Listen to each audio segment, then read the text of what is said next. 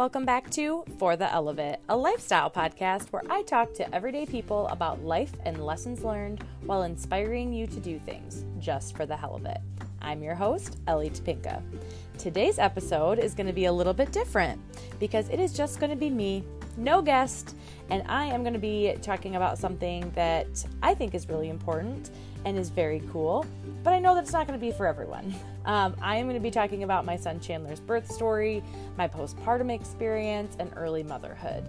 Um, like I said, I get it. This may not be your thing. You may not be interested, and that is totally fine. I totally get it. Feel free to skip this episode. But the reason that I'm doing this and the reason that I want to share my story is because I didn't have the experience that many of my friends did, especially postpartum. Um, and we'll get into that, but I just would love to share this. And if this helps one person feel less alone or more seen, um, then that's worth it for me. So um, I hope you enjoy it, and uh, let, let's get into it. All right. Hi, friends. This feels so weird. I am sitting on my bed um, by myself. I do not have a guest, which has been my typical format so far and what I prefer. Um, but this is my story. And so it kind of just makes sense for me to do this alone. I did try and con Jordan into doing it with me, and he was like, I don't feel like I have anything that is going to be helpful for the situation in this story, which is not true. But I am happy to be here on my own, sharing my birth story of my first son, my only son, Chandler. Um, and so we're going to be talking about postpartum and early motherhood.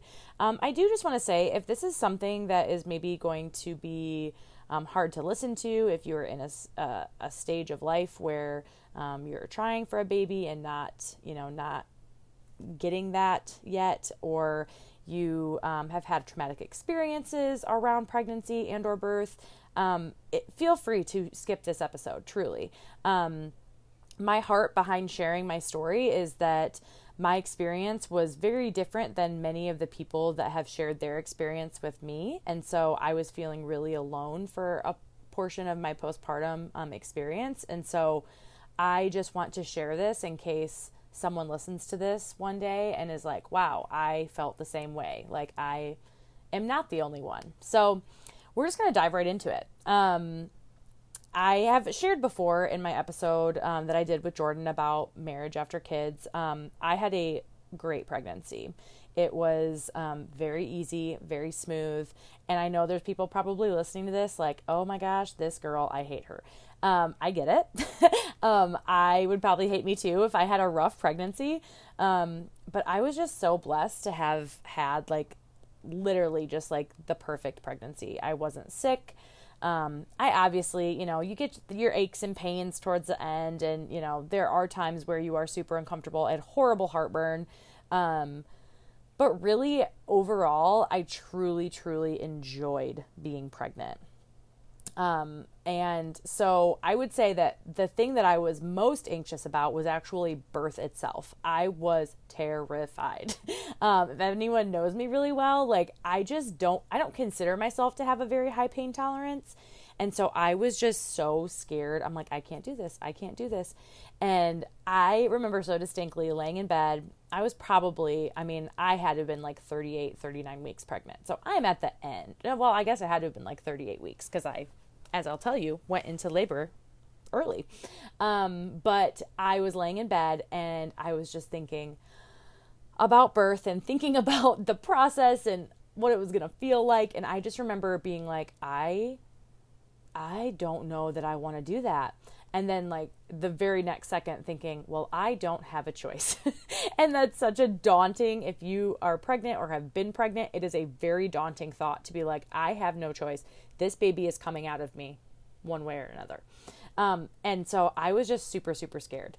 Um, so, like I just said, so I was about 39 weeks pregnant. I was due um, September 6th. And um, everyone told me, you know, oh, first time moms very rarely go into labor early. You're going to go over. Don't worry, don't worry. So I was just like, okay, that's what I was expecting. You know, I don't know any different. Um, and I remember very distinctly, I started having contractions on a Sunday. It was August 29th, to be specific. Um, and I was, at first, I was just, well, okay, let me back up. Saturday, I started cramping. And I was like, man, I'm just very crampy. It felt like a period cramp, so to speak. Um, and it wasn't consistent. It was on and off and whatever. And I mentioned something to my mom and my aunt. They had stopped over and they were like, oh, it's probably nothing. Don't worry about it. So I was like, okay, you're probably right. So Sunday comes around. I'm still kind of cramping on and off. By Sunday evening, I am like, okay, these are like getting stronger. And it felt more like the tightening of my stomach, which is essentially what I had been told a contraction felt like. And so I said, it's no longer just crampy, uncomfortable. It's now like a seizing. And so I started kind of track those and they were super inconsistent, but they were happening consistently for hours. Um, so what I mean by that is they would be, you know, I'd have a I'd have a quote unquote contraction. That's what it was. Didn't realize it at the time. It would last about a minute, but then I would go like 15 minutes and I wouldn't have an and then I'd have another one. And then I would go 9 minutes and then I'd have another one. And then I'd go five minutes and have another one. But then I'd be back to 20 minutes. So it was all over the place.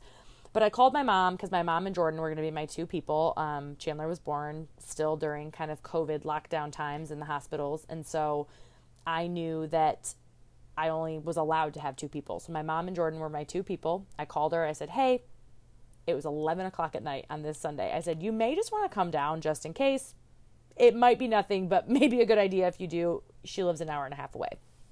So she came down, and I did consistently kept having these contractions, but they were sporadic, you know, like they weren't completely stopping ever. They were, con- you know, continuing on, but still very sporadic. And so we all slept out in the living room. I was bouncing on my ball a lot of the night. I would sleep for a little bit, but I was just uncomfortable. Um, and so in the morning, I got up and my mom was like, hey, let's go walk around the block. And I said, okay. And so we're walking around the block and I'm quickly like in a lot more pain. And, and I had earlier in the day, this is again, warning, kind of gross. Um, my mucus plug had slowly started to come out. And so basically that's like, just imagine a plug straight up in your cervix. Um, and it kind of, it can come out all at one time, but it, it can also kind of break apart and come out. And so it kind of slowly had started breaking apart. And so I had seen that. Well, as we're walking, I'm just like, oh my gosh, mom, like I gotta stop. And so I kept having to stop. We got back to the house. Again, warning, um, had what they call bloody show, which is a disgusting term, but it is very accurate of what it is. Essentially, it's when I believe, again, not a doctor here, like your cervix has like ripened and is like preparing for birth. And so it almost looks like you start your period. And so I was like, oh, wow, okay, this is happening. I'm pretty sure I am in actual labor. Um, so I ended up just continuing to track that.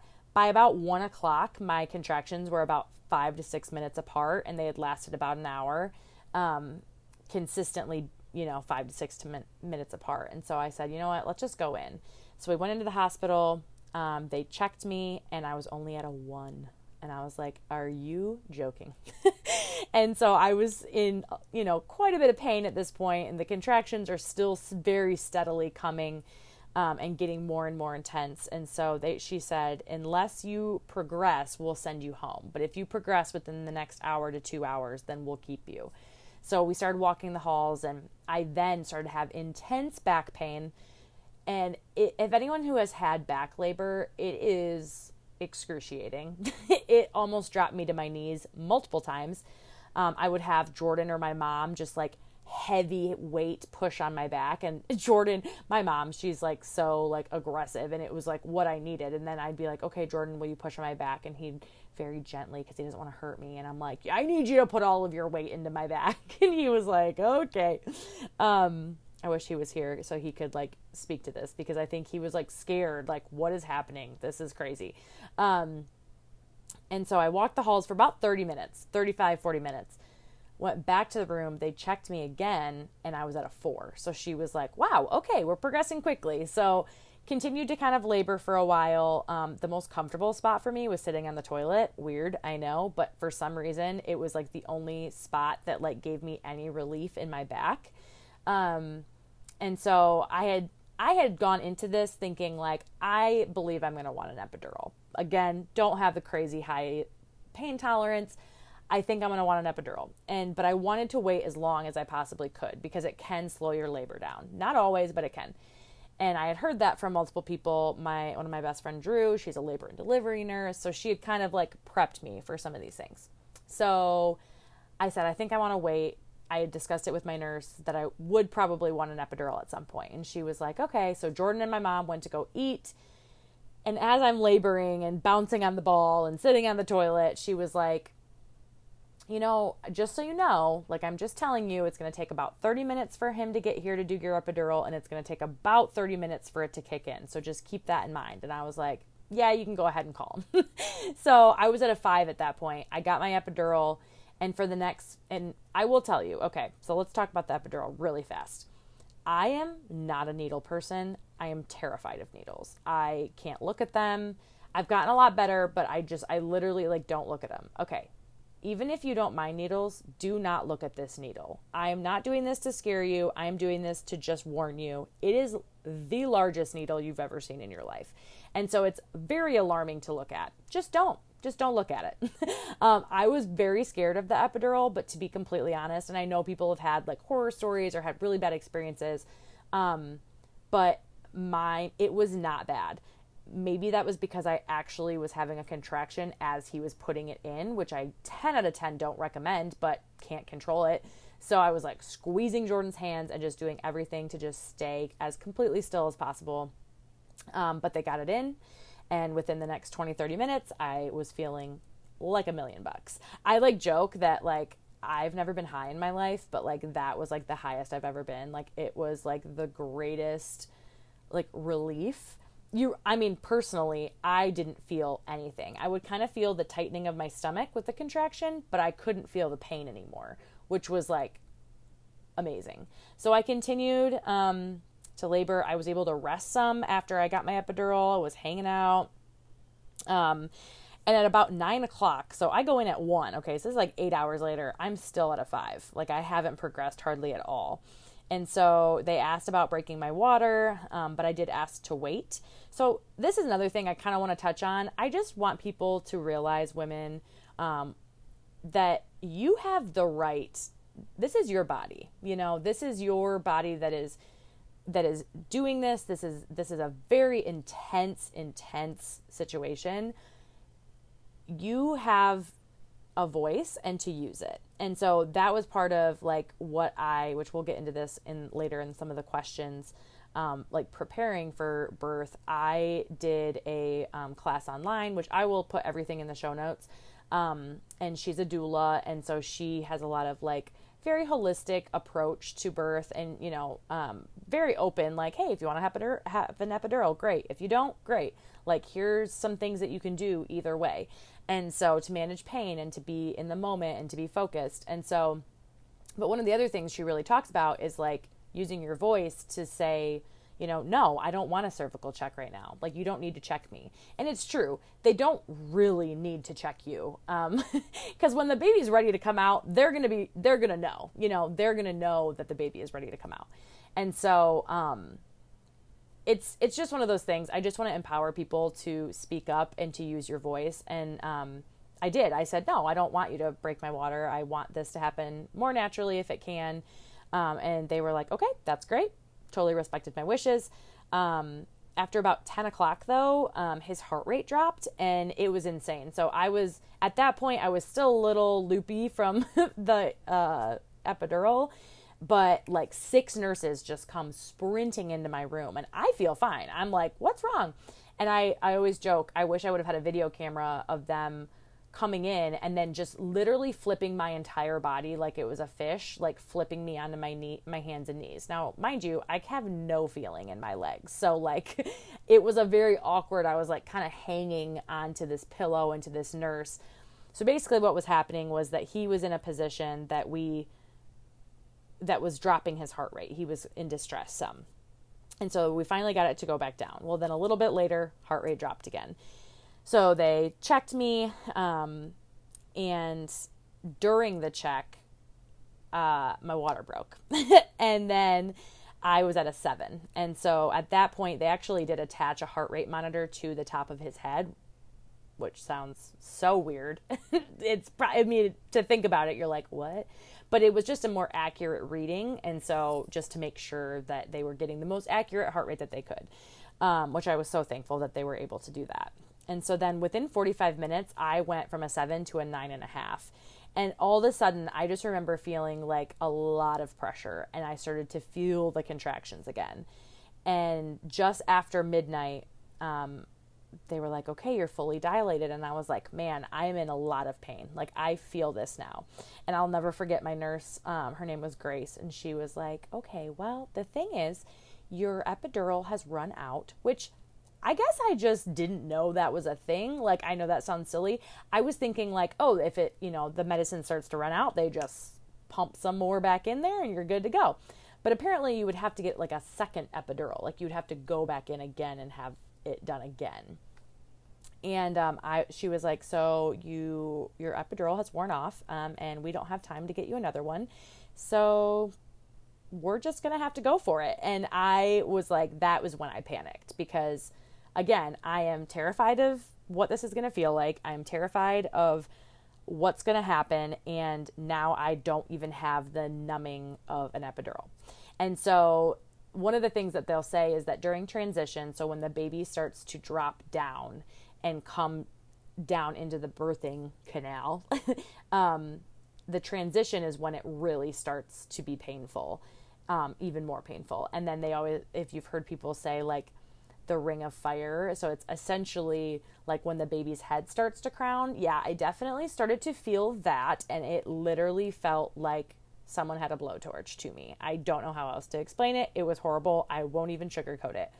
But I, at the same time, was so because of the the um, birthing class that I had done, and I had essential oils going, and they had I had asked them to turn the lights down, so the lights were kind of dark, and or the room was kind of dark, and so I was very zen. Like I even though I was kind of panicking on the inside, like I was forcing my body to calm down because that's another thing is that when your when your body when you are tightening your body and your anxiety is going it's releasing hormones in your body that it's going to tighten your cervix which is the exact opposite of what you want to be doing so being as calm and mindful and just breathing through it. I mean, I literally don't don't think I opened my eyes for hours because I was just trying so hard to just like really focus and like let the contractions kind of like wave over me and I wasn't trying to fight them. And that's like the biggest thing that I think made my labor so overall fairly quick and smooth is because I wasn't fighting it. Um, it's very hard to do. I'm not going to pretend that it's not, but I just I kept using um, the words that she had given us and kind of the mantras. You know, I just kept saying, "I can do anything. I can do anything for 24 hours." you know, and some people have labors way longer than that, but that was like my my starting point. I can do anything for 24 hours. People do this every day. I can, you know, I am capable. My body was made for this, etc.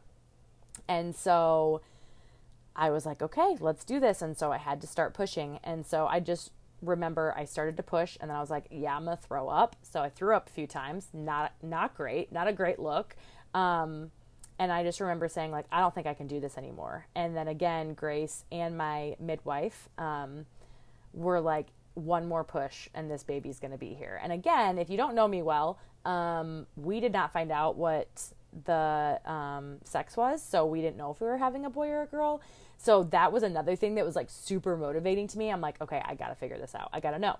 And so I gave one more push and he came out and I remember Jordan saying, "We have a baby boy" and laying him on my chest and I was just genuinely shocked. Like I was so convinced that he was a girl.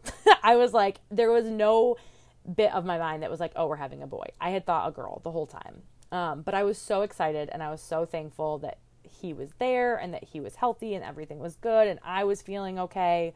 Um, and it really was like an overall like very beautiful experience. He was born at 1:56 in the morning. Um, so a little over 12 hours after I went to the hospital, he was born.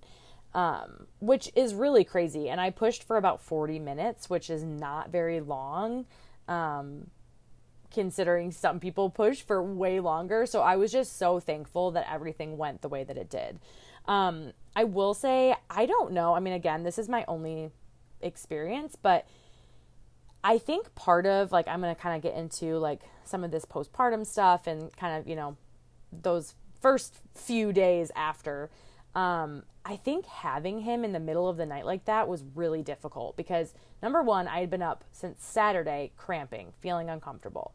Saturday night just kind of feeling yucky. Sunday, cramping all day, continuing to get more intense, barely sleeping and then having him you, it just i just didn't get a lot of rest and so and i am someone who like needs her sleep and so i like felt sick like i honestly felt like i'm gonna throw up i haven't eaten forever i just felt yucky so then you have this new baby and you get back to your room and you're like now what like i'm supposed to i can barely move my legs are still kind of shaky i am gross. I smell. I don't, you know, it's just figuring out breastfeeding. It is very, very overwhelming.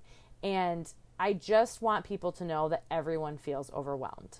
Like, don't think that people just, you know, and there's varying levels of overwhelm for sure. Some people are just more chill. Some people have an easier experience. Some people have a way worse experience and very traumatic, you know, births and, but it's, you know, just it it's going to be a little hard, but it's also going to be great. So, um, I will say this. Um, this was something that was really difficult for me, and this is probably the main reason I wanted to tell this story. Is I a lot of my friends and hear me say that I am not dogging them, I am not mad at them, I am not anything. But a lot of my friends had shared their stories and their experience, and almost every single one of them was like, it was the most beautiful and the best moment of my life. I've never felt love in that moment like I did just then. And it was I I've just never experienced anything like it.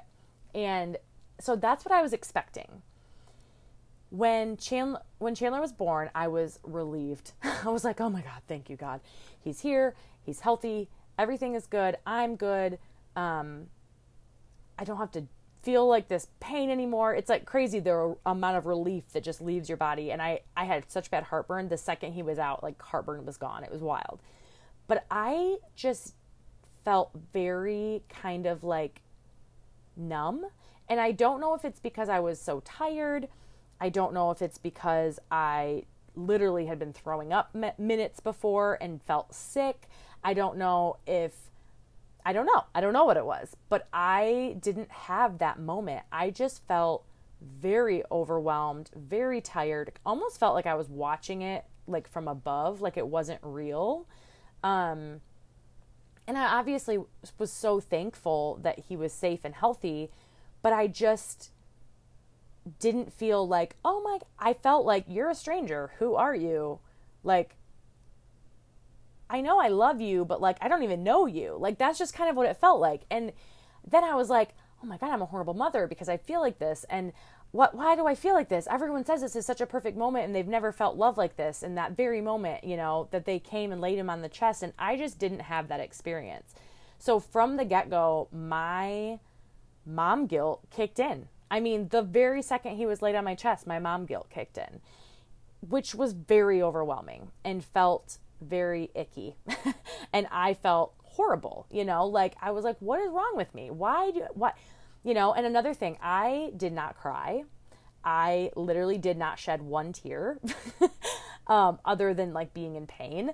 I didn't, I, you know, and I had seen all these emotional videos of birth videos and people just crying and just, oh my God, I'm just the happiest I've ever been. And I just didn't feel that.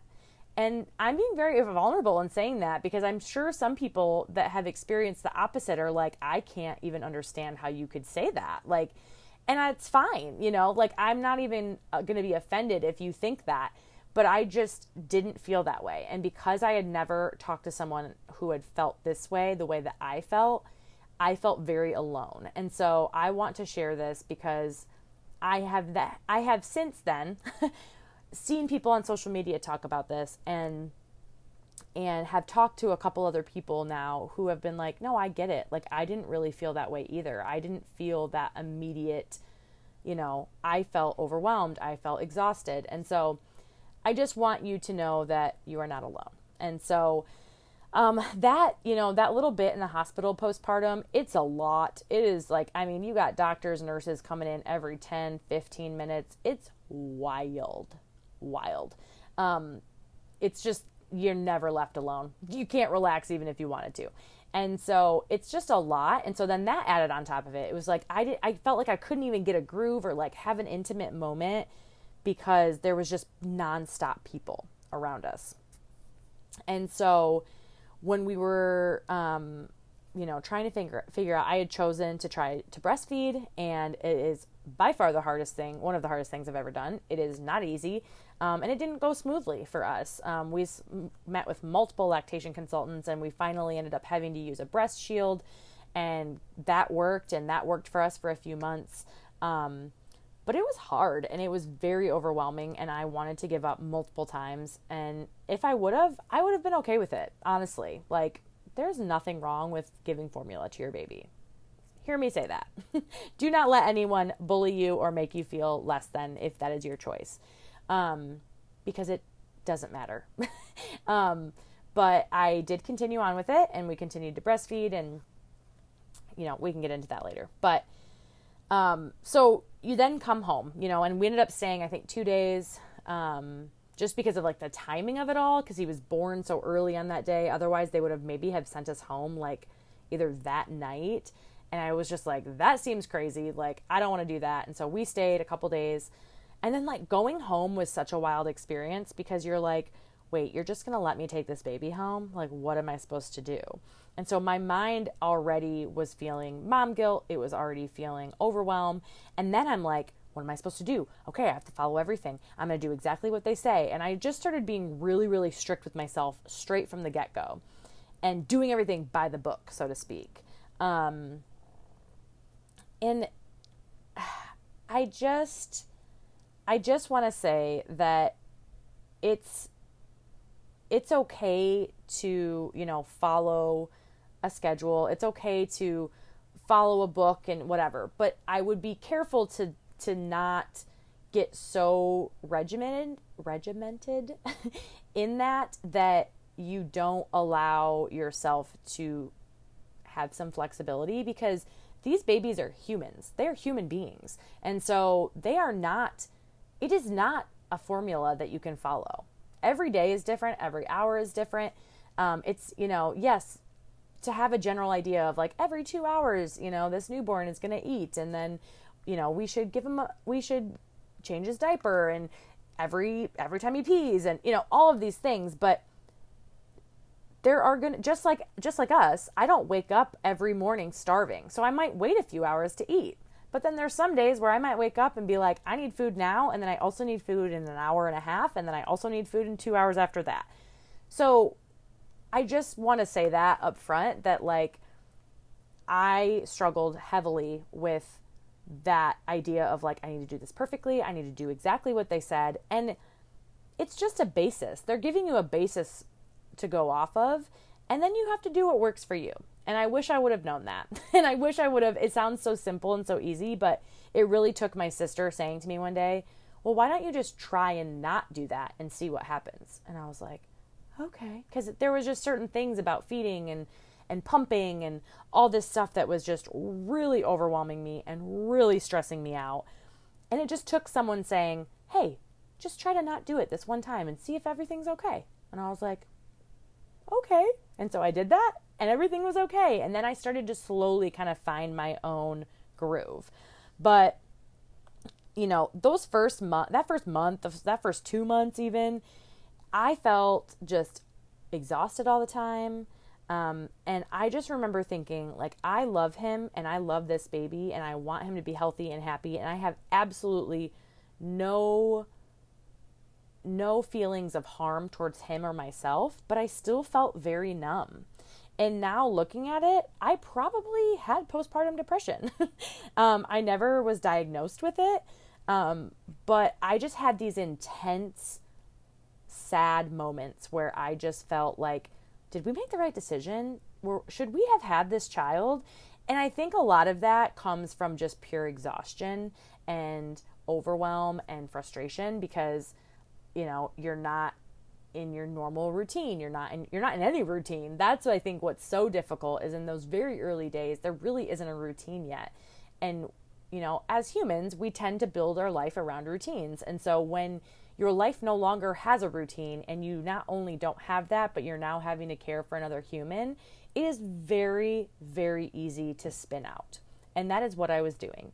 so at my six week appointment with my OB, I told them, I was like, I'm feeling very anxious. I'm feeling a little bit numb. um, and so we did decide to go on anxiety medication, which I've shared in previous episodes as well. Um, and I still am on that. And I am on a very, I'm on the lowest dose, but it really started to regulate myself and my feelings and my overwhelm in a lot of ways. And so I remember one thing, um, that Jordan kind of pointed out to me finally is I would be okay during the day. Like I would feel pretty good, but then come like seven, eight o'clock, I all of a sudden would start spinning out. And he find and I was like, what is wrong with me? Like, what is going on? Why, you know, why am I feeling this way all of a sudden? You know, I've had a good day or it's been a, it's been a fine day. And Jordan finally said to me, I think what it is is that you're heading into the nights because you the night tended to be even more sporadic and random and no routine and no rhythms and it was so unknown every night and that scared the hell out of me because I was like I'm already so tired. What if he wakes up every hour? What if he wakes up every 30 minutes? What if he wakes up every 4 hours? You know, then I'm going to have to get up and pump because my boobs are too full or what and I would just literally spin out of control.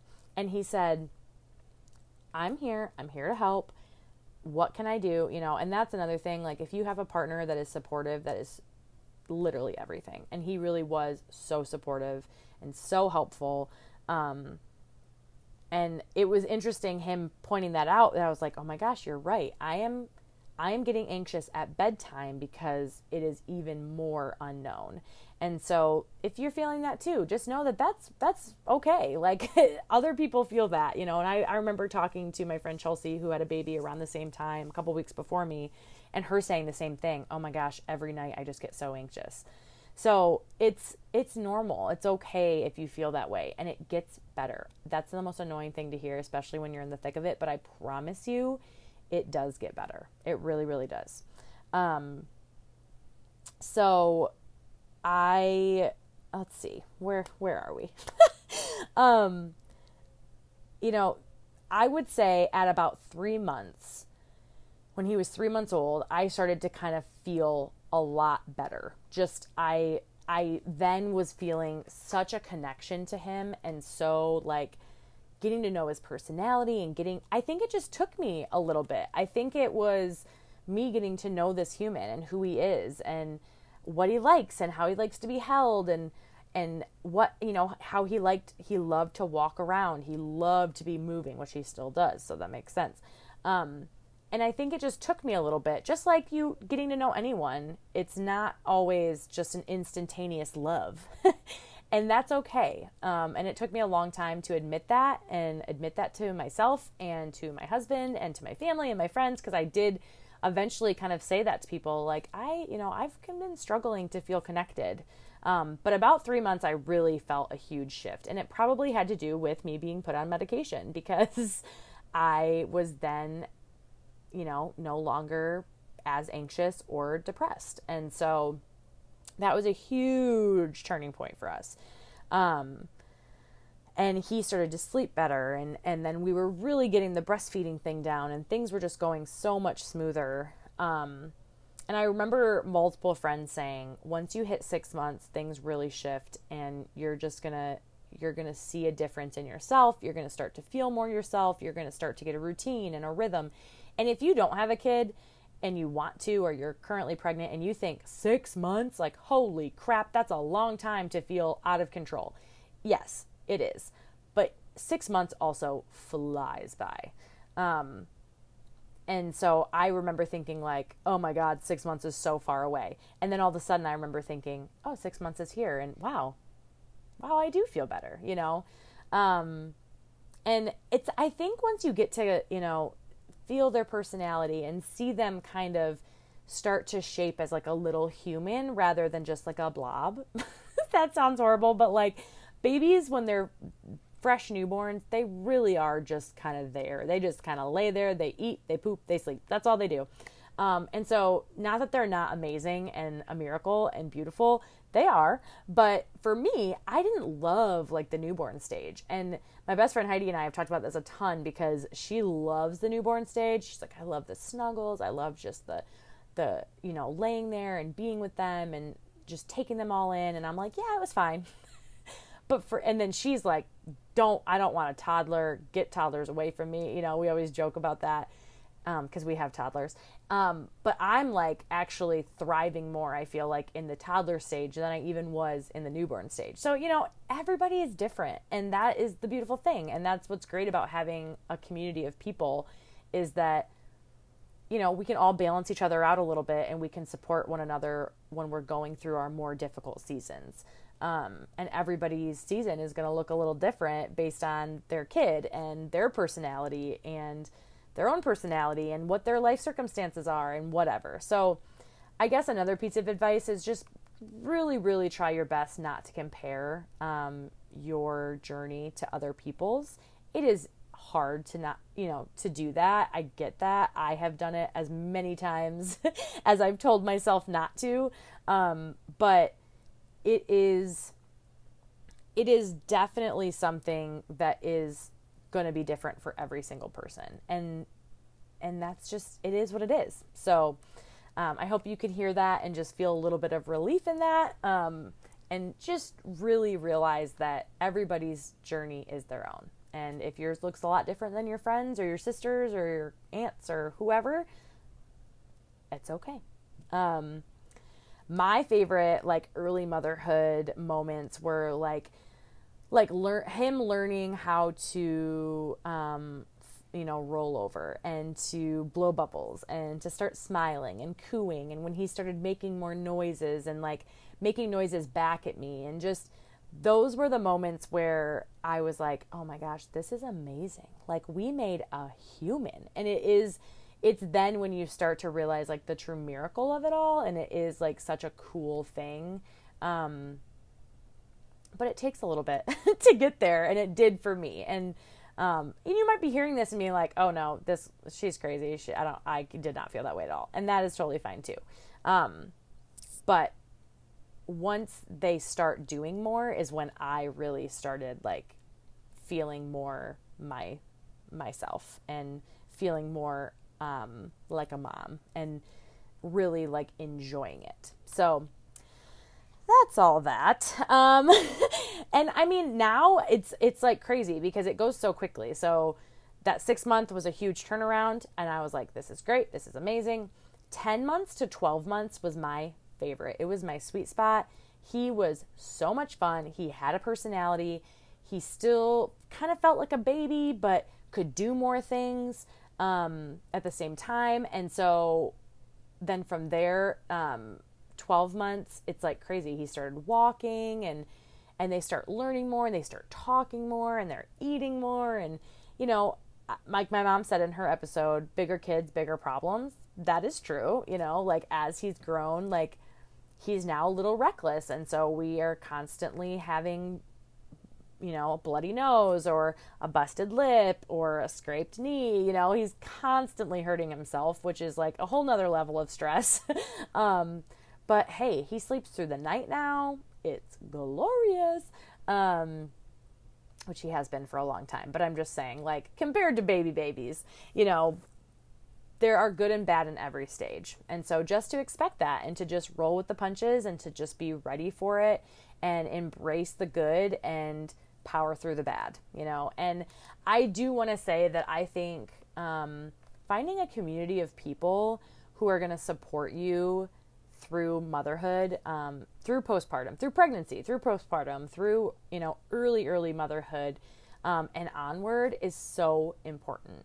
So I have two sisters who both have children, um, and so they were people that I would go to um, about anything and everything. My mom, um, my mother in law, my friends. I have, you know, I was one of the not the last of my friends to have kids, but I was definitely later to the game than a lot of them. And so a lot of them have ki- multiple kids. And so I would go to them and say, "Hey, and you know take their advice but also take it with a grain of salt you know because again everyone's experiences are different. Everybody's kids are different. Their lifestyles are different.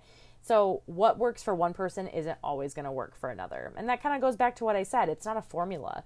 And i think for some people who maybe have like a very um, structured way of life or a very type a personality let's say or um, see things very black and white maybe which i can sometimes. I do sometimes see things very black and white. I'm like okay well this is the right way to do it they say so this is what i'm doing.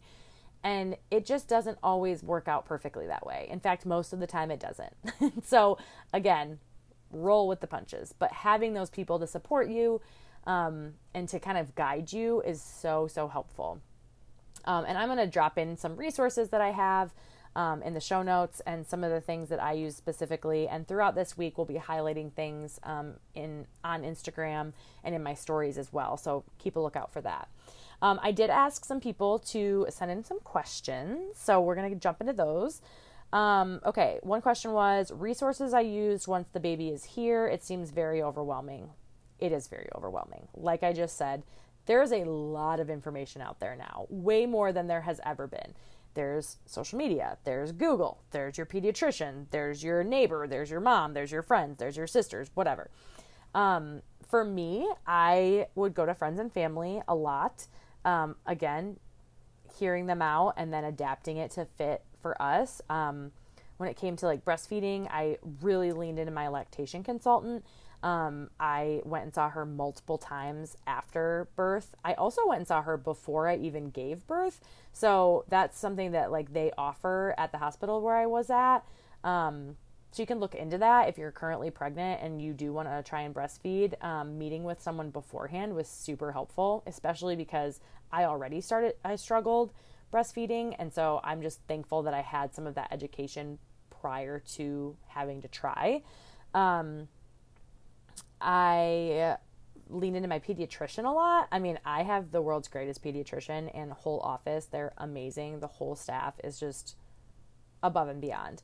Um, and it's their job and you pay them. So feel free to call or call the nurse line or if you have a question or if there's something, you know, they're used to it, especially with a new first time mom. They understand those anxieties. They understand the not knowing and the, you know, the overwhelm. So really lean into your pediatrician and find someone that you really love and respect and trust.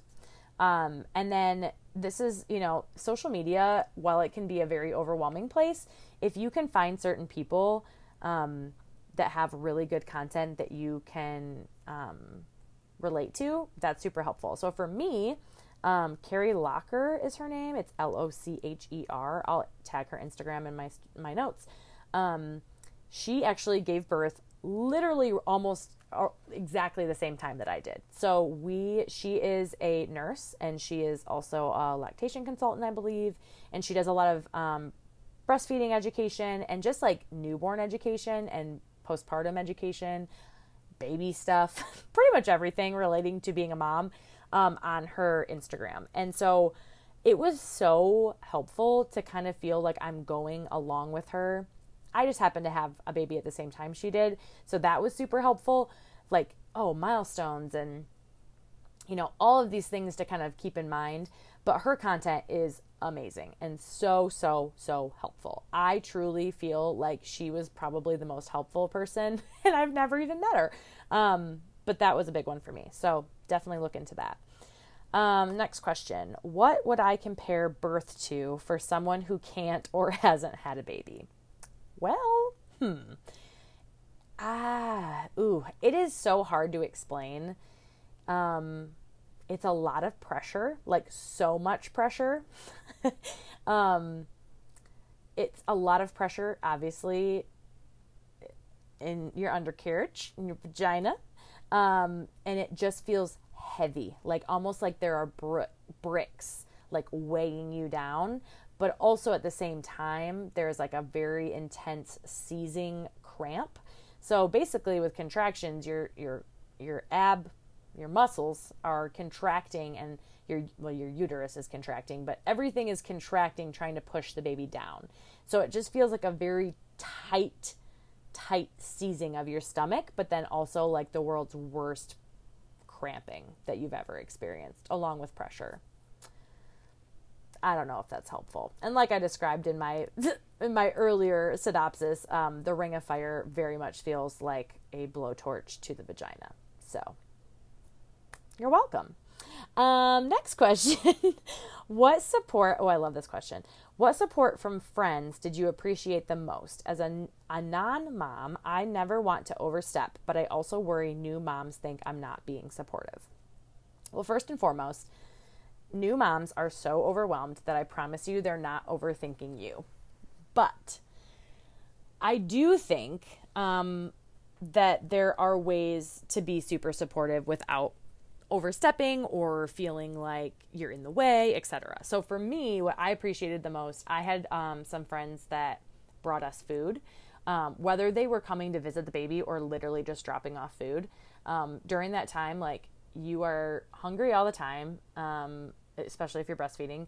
Um, you're exhausted, so you don't want to cook or grocery shop or whatever. Um, so food was a great thing, and I had so many people like my um, best friend Tiffany like had made me some meals and my sister did too made me some meals ahead of time and mom, I think my mom did as well. so they've really stocked the freezer for us, which was awesome. So we had those options, but then also like if someone was coming to visit, they'd be like, "Hey, I'm to we're to bring pizza." Awesome. You're the best. You know, that kind of thing. That was huge. Um, also like when you come over, um, I think one of the things is like this is going to sound rude, and I don't mean for it to sound rude, but like don't overstay your welcome. Again, the level of exhaustion you just cannot fathom. And so if you have someone coming over and everyone's, you know, going to be different a little bit on this, but like for me, like anything over like 2 hours felt exhausting. Like it was like, okay, I want to go nap, but I feel guilty because you're here, you know? So maybe just like not staying too long. Um, also, I didn't mind this, but I have heard other friends feel like, you know, I want to hold my baby. Like this is my baby. And so really going there to like just be supportive of the parents, I think. Yes, you want to see the baby and like love on the baby and that's great, but like you also just be supportive of your friends first and foremost um, I think is huge. And just, you know, be there. How are you feeling? Like, hey, is there, like, what can I, you know, give me three things that would be helpful today. Do you want me to vacuum for you? Do you want me to walk the dog? Or do you want me to do the dishes? And maybe just like say those three things. And then that way they don't feel guilty and they're like, oh, don't worry about it. They're like, oh, it would be amazing if you would walk the dog. You know, if you know someone well enough, I would say even don't even give them an option. Say, hey, I'm to come over um, I would love to come over and walk the dog today. Would that be okay? And they'd be like, oh my God, that would be amazing. You know, just those little things that um, are maybe everyday things, but when you have a newborn, just aren't happening. And if you feel comfortable enough to just be forward enough and say, like, I want to come do this for you today, is huge. It's awesome. Um, okay, next question. I love this. Katie, Katie asked this. Did I poop during labor? Um, I'm gonna be honest, I have no idea. Uh, and to be even more honest, I don't care because in the moment you do not care, nor do you even know what's happening down there. It's there's people I I always laugh because like most of the time they'll ask you like, hey, do you want a mirror to like see down there? And I was like, hell no, absolutely not. Don't want to see anything. Um, some people do, you know, and so maybe I I could have found out, but I have not an idea. I don't think so. But again, like the nurses are just like, there's so much fluids and stuff happening. They're just like throwing stuff on the ground, they're throwing it in the trash. Like, it's, you won't know. I promise you, you won't know. Um, okay, thoughts on looking into a doula, questions you would have asked if you did.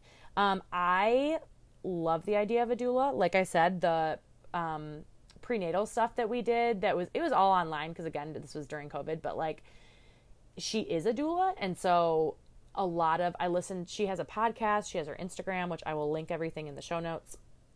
Her name is bridget something. I'm blanking right now um, but she is a doula so a lot of what she did and like taught on in her course i very much took with me into the labor and delivery room. Like it was so helpful for me. So I can't even imagine having an actual human right there with me helping me do, you know, breathing techniques and um, different ways to do pain management before you get an epidural or without if you choose not to have an epidural. Um, you know, really being supportive. I can totally see getting a doula. In fact, if and when we decide to have another kid, I honestly have considered it my mom and Jordan were amazing and super, super helpful and supportive. And so I felt very supported, and my midwife was awesome. My nurses were awesome. But that all just happened to happen. So, you know, if you want to ensure that you have someone there that is going to have your back no matter what, then that is a doula's job. And so I would recommend it. Questions I would have asked them if I was looking at a doula, I would ask them what their pain management options are and like what their approach is um, maybe how they work with the medical team because they are separate from the medical team, but they are there as your support. And so I would be curious to see like how they kind of work with them. Um, their role before, after, and during birth, because you know, are they doing anything before you're, you know, in labor and giving birth, you know, for prenatal help, or are they, you know, only going to be there during birth or how long do they stay after, that kind of thing. And then just kind of knowing your expectations around what you need from them um, is, I think, important to like share with them up front if you decide to go the doula route. So, um, okay, last question. What part of caring for a new baby gave you the most anxiety? I think in the beginning, again, I just felt like I needed to do everything just so, like just so perfectly, um, and follow the formula and do this exact. Um, and so that gave me a lot of anxiety because if I wasn't keeping up with that pace and that formula, then I was like, I'm failing. I'm not doing well. The baby's not eating. Oh my gosh, the baby's supposed to be eating. It's been exactly two hours. And I just would like spin out into this like anxious mess. Um, and I think the moment that I started to let go of the expectation that everything had to be done in a certain way at a certain time perfectly is when things started to ease up for me. Um, also, sleep. I was very anxious about sleep because, again, I don't function great on little sleep. So, like having a newborn, not great for me. Um, but there are lots of people, like my best friend Heidi, that I was saying, she functions on very little sleep because of her job, because of her lifestyle. And so, you know, that that's why she didn't mind the newborn phase as much, I think. I think that helped her a lot. For me, in order for me to be a fully good functioning human, I need a decent amount of sleep.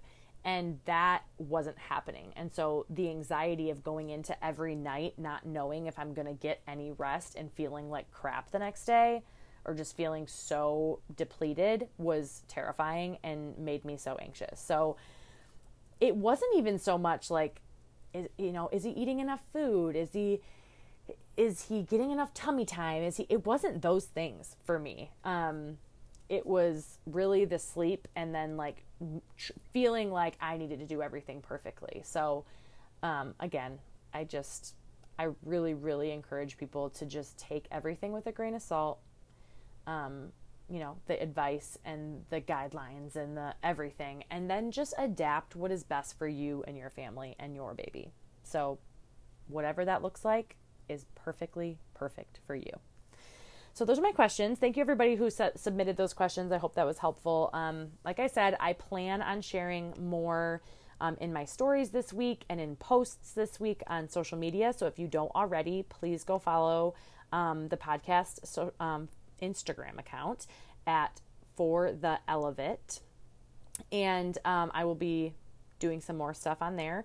And then, if you haven't already, I would really, really love it if you would rate and review the show. Um, I really love reading the reviews um, on Apple. You can't leave a review on Spotify. So dumb. But you can rate it still, which is huge and important. I not only love that, but that helps other people find the show. It boosts um, the ratings for it, so to speak. And so it's a great way to share the show and spread the love um, with a bigger community, which is what I hope to do. So I hope this was helpful. It was very weird for me to talk by myself. So if this sounds really ranty, I apologize. But um, all in all, I just want to say I love being a mom. I love my son. I now feel, truly, truly feel like I was born to be a mom. And that sounds so cheesy, but it's true. I feel like this was like my calling, and that sounds, again, very cheesy, but um, I was meant to be a mom, and I am so thankful that I get to be. And it is a blessing and um, very much a privilege. And I am thankful that I got to share my story with you and that I hope that is helpful. So if you know someone that this would be helpful, please pass it along. But um, yeah, friends, I think that's it. So I'll talk to you later. Love ya.